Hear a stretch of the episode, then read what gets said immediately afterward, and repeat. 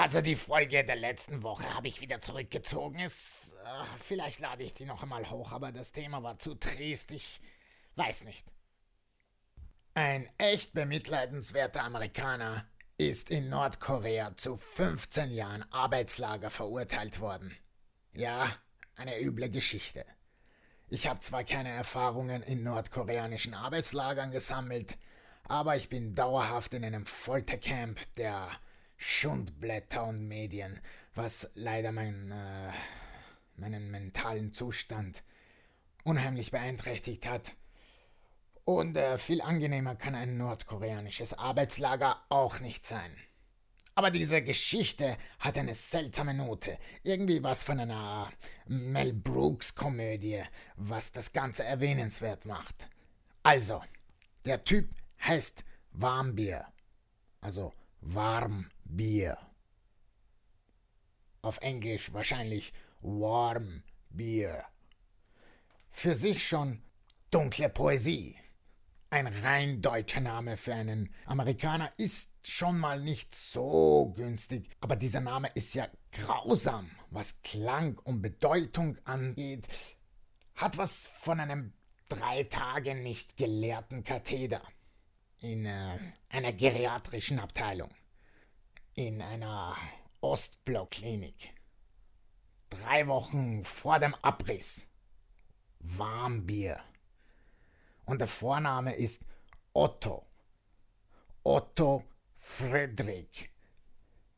Na, wer kommt auf so einen Namen? Wie heißen seine Freunde? Horst Plattreifen, Wilhelm Trockenmeer und Heinrich Bruchfenster, also auf amerikanisch eben. Das hört sich an wie eine Anwaltskanzlei für groß angelegten Versicherungsbetrug. Aber ein unglücklicher Name ist nicht das Ende der Tragikomödie, die das Leben dieses jungen Mannes bestimmt. Zumindest zur Zeit, offensichtlich. Der Mensch entscheidet sich nach einem Uni-Abschluss mit einer Spezialtour Nordkorea zu besuchen. Ich frage mich nur eins. Warum? Wie scheißblöd muss man sein? Sind andere touristische Ziele von der Landkarte verschwunden? Was ist denn so falsch mit Acapulco oder Cancun, Côte d'Azur, die Riviera oder die Fjorden? Oder Städtereisen nach New York, Toronto, Paris, London, Jakarta, Sydney oder Honolulu. Oder ein wenig außergewöhnlicher von mir aus mit einem Touch von aufregender Gefahr wie Kambodscha, Vietnam, Russland, Saudi-Arabien oder Iran. Oder voll auf Abenteuer in Kabul, Bagdad oder Ciudad Juarez. Alle diese Reiseziele, so unterschiedlich sie auch in jeder Hinsicht tatsächlich sind, stehen in der Rangliste weit, ich meine weit über Nordkorea. Ich will so weit gehen zu sagen, dass Nordkorea einfach nicht auf dieser Rangliste steht. Also wozu hinfahren? Ein abgefucktes Höllenloch ohne Komfort, Sehenswürdigkeit oder irgendeiner anderen Attraktion, wo praktisch alles als Kapitalverbrechen ausgelegt werden kann und die Auslegung bei völlig abgedrifteten Psychopathen ohne Kontakt zur Realität liegt. Aber so sind Menschen eben, ja? Enten verstehen sowas nicht. Ein Mensch sagt eben, ja, da müssen wir mal hin. Ich habe gehört, dort ist es einfach unerträglich scheiße. Das muss ich einfach mal sehen. Also gut, dieser Otto Warmbier ist also dort und begeht folgendes Verbrechen. Er hat in dem Hotel, wo er mit hundert anderen Flachbirnen, die sich dieser Reise nicht entgehen lassen konnten, untergekommen war, einen Banner mit einer Parole zu Ehren des früheren Diktators Kim Jong-il entwendet. Das ist bestenfalls ein lahmer Schülerstreich, der nicht mal mit 15 in einem anderen Land ein Hit wäre. Aber in Nordkorea ist es nur bescheuert. Hey, Warmbier, da fallen mir noch ein paar wilde Angriffe auf den großen Diktator ein. Wie wär's, wenn du einen Schnurrbart auf ein Plakat mit seinem Gesicht malst? Oder, warte, noch besser. Geh zu so einem Parolenbanner zu Ehren von Kim Jong-il und häng noch ein L an, den Namen. Also Kim Jong-il. Ihr versteht schon, Il. Hä? Naja. Tut mir natürlich leid, der arme Typ. Was für ein Horror, hä? 15 Jahre KZ für so einen Scheiß. Das Ganze ist so abartig absurd, dass es das Potenzial so etwas Erschreckendem hat. Diese diplomatische Satire könnte sich rückwirkend als Wendepunkt der Geschichte erweisen. Angenommen, die Amerikaner machen diesmal Donald Trump, diesen Mundgeruch in Menschenform, dieses Sodbrennen auf zwei Beinen, diesen Dünnpfiff mit Sprühhaar, ja, ich glaube, es reicht mit den äh, Metaphern aus dem Magen-Darm-Sektor. Also, angenommen, die Amerikaner machen diesmal diesen eitrigen Schleimbatzen zum Präsidenten, was nebenbei George W. Bush direkt staatsmännisch aussehen lassen würde. Und dieser schwachsinnige Pleitegeier soll den Fall Warmbier klären. Da liegt doch gleich der Duft des Dritten Weltkriegs in der Luft. Ciao. Epilog.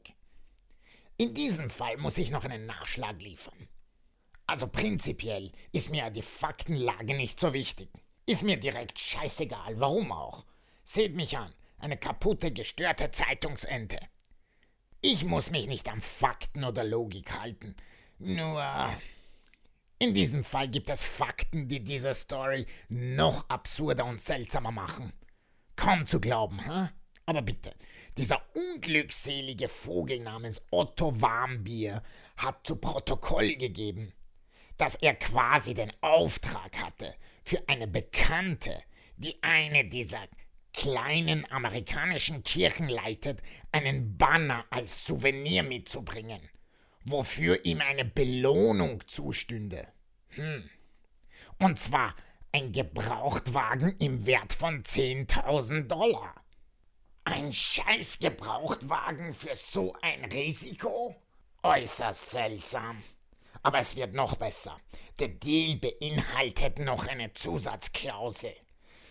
Sollte Warmbier dabei erwischt werden, würde diese komische Glaubensgemeinschaft seiner Familie 200.000 Dollar in Form einer karitativen Spende zukommen lassen. Hä? Was läuft denn da? Erstens, wozu braucht eine Kirche ein dämliches Souvenir aus Nordkorea? In welchem Zusammenhang steht ein Banner mit einer Parole zu Ehren des Psychopathen Kim Jong-il zu irgendeiner amerikanischen Kirche? Ergibt null Sinn. Wenn es wenigstens irgendein so Wald- und Wiesenmuseum für Zeug aus aller Welt wäre, aber eine Kirche? Und warum treiben Sie diesen armseligen Warmbier für nix und wieder nix in sein Unglück?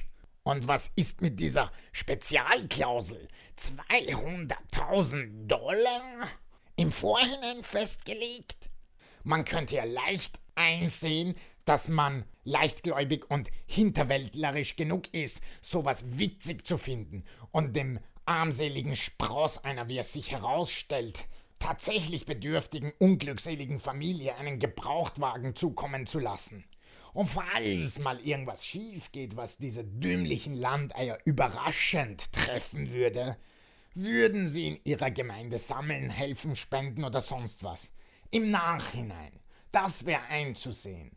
Aber im Vorhinein eine Risikoprämie festlegen, die das 20-fache des Gebrauchtwagens in Bar, also Cash, beträgt, Wieso? Warum so geschäftlich berechnend und äh, warum so viel? Wollte man den Jungen reinlegen? Ist diese Kirche irgendeine Strohfirma für irgendeinen seltsamen Geheimdienst? Egal auf welcher Seite? Wie man ja weiß, profitieren die Machthabenden von jeder Krise, also ist für alle Seiten was drin.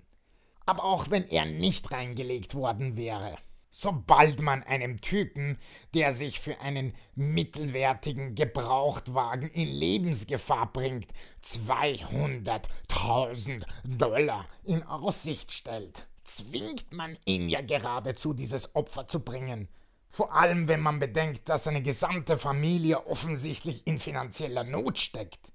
Ich finde das Ganze irritierend, seltsam, beängstigend. Ja, das wäre was für die Gemeinde der Verschwörungstheoretiker.